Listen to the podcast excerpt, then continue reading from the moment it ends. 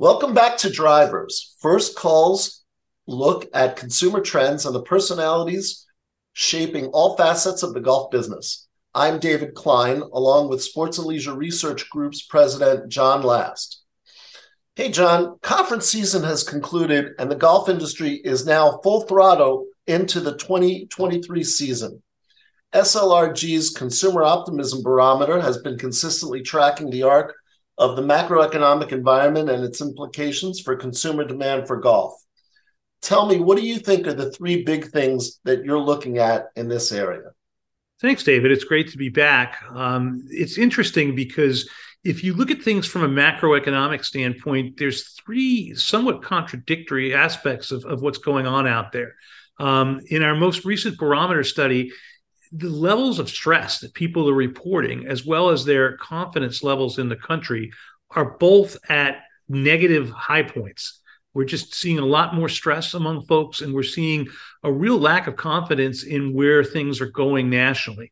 And when you add into that a second factor, which is just the persistence of inflation, um, and people acknowledging that they're beginning to tighten their belts for spending across at least staples and commodities, you would think that uh, that would have a, a, a, negative impact, but but it's actually not um, because it's juxtaposed with a, a number of uh, things that we continue to see when we ask people about the experiences they're having in other leisure sectors that are still really trying to fight their way back.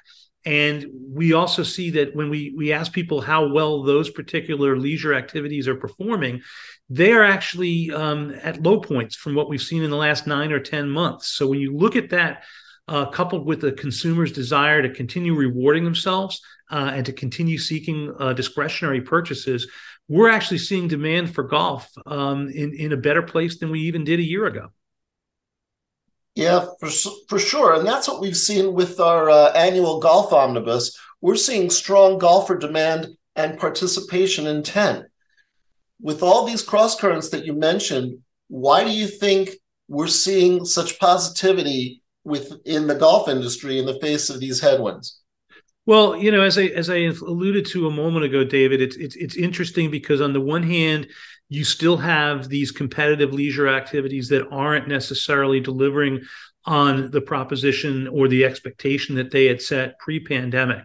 Um, you couple that with a continuing shift towards work from home. Uh, we still to this day see 50% and more of folks that are working either in a hybrid situation or exclusively in their homes. That that kind of gives us something that we've always wanted to see in the golf industry, and that's more time um, we people have more time or more flexibility rather to use that time and we've defined it here at sports and leisure research group as you know as as, as kind of a great reprioritization um, and and when you couple that with uh, facilities that have really made substantial investments in alternative golf and in, in smart ranges uh, in in really looking to attract uh, a more welcoming environment and greater accessibility that's really helped us in in generating and maintaining a lot of the demand that began to build up when golf was one of the few options during the pandemic.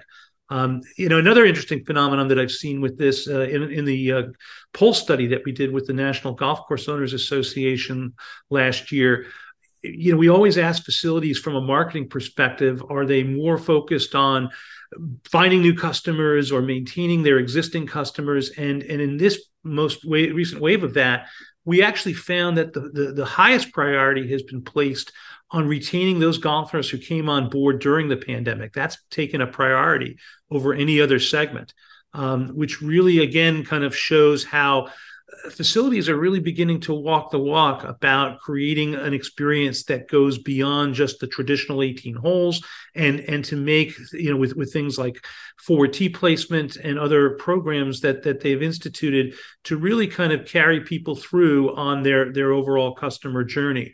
Um, but there's another phenomenon, and I know you've spent some time looking at this uh, in our barometer, David, and that's this whole topic that we've kind of gotten really enamored with of consumer optimism um, and, and, and certainly sensing from an attitudinal standpoint some really significant changes and, and advantages, particularly with golfers. You want to reflect on that a little bit, David? Yeah, absolutely. we've really started to focus on optimism, whereas people look at consumer confidence and consumer expectations. Those are kind of reactive measures. Optimism is more of a foundation, a foundational attitudinal measure that has less to do with the surroundings and more to do with how they perceive their future and how they perceive what their potential opportunities are. What we've done in terms of watching all of this is really shown that for areas where you're really delivering on the most sought after benefits and you're delivering to the optimists, we find that these are where golf really has the opportunity. You compare that, you, you, you pair that with the information that we have on underwhelming delivery. And what we've seen, uh, as you mentioned with the NGCOA study, is this real focus when facilities are focused on delivering to those underserved areas, to the new golfers, and they're not falling into complacency. And this is very important for moving forward.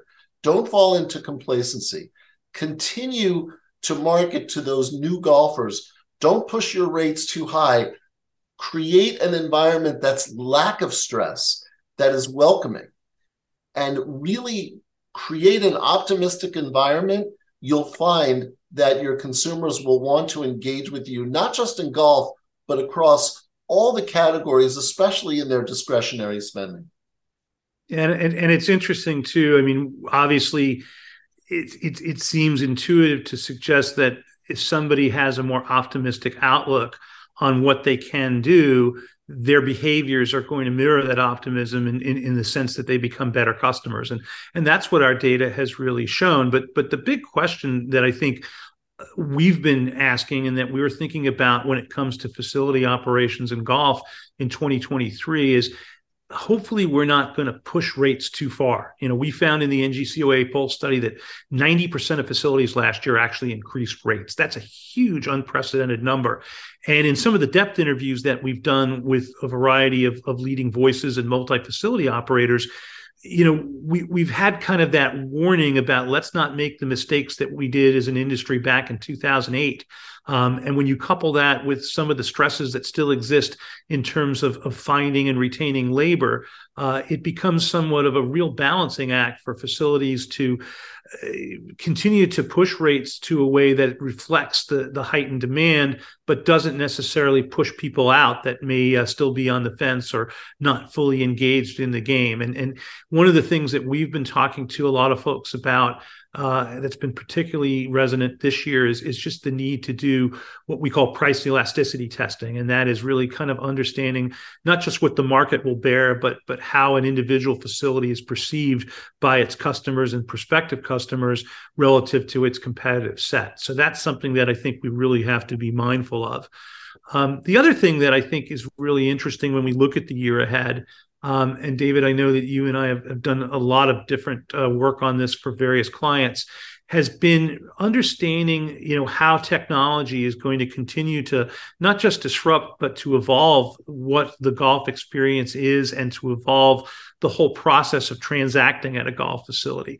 Um, we've certainly seen and heard a lot about facilities that have kind of been able to find some ways to streamline everything from obviously making a tee time reservation to checking in to you know again bringing some of these cashless transactions that have been pervasive in other leisure activities and to bring that to the golf course that that can refocus the golf professional or the general manager and their staff uh, into other areas where they can interface with customers. And I think the big, you know, another big question that we're going to likely look at uh, with some of our work that we'll be doing this year within an industry perspective is how do you balance that high tech um, evolution with high touch? And and that's something that i'll be really interested to see and hopefully we'll be able to share with with all of you in, in subsequent episodes of drivers. Absolutely. I think technology in the golf space specifically is something that really augments the experience and doesn't threaten the experience.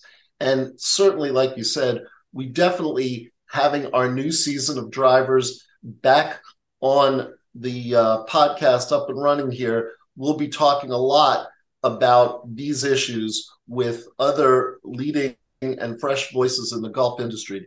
So stay tuned for future episodes of Drivers coming soon. Thanks, everybody. We'll see you next time.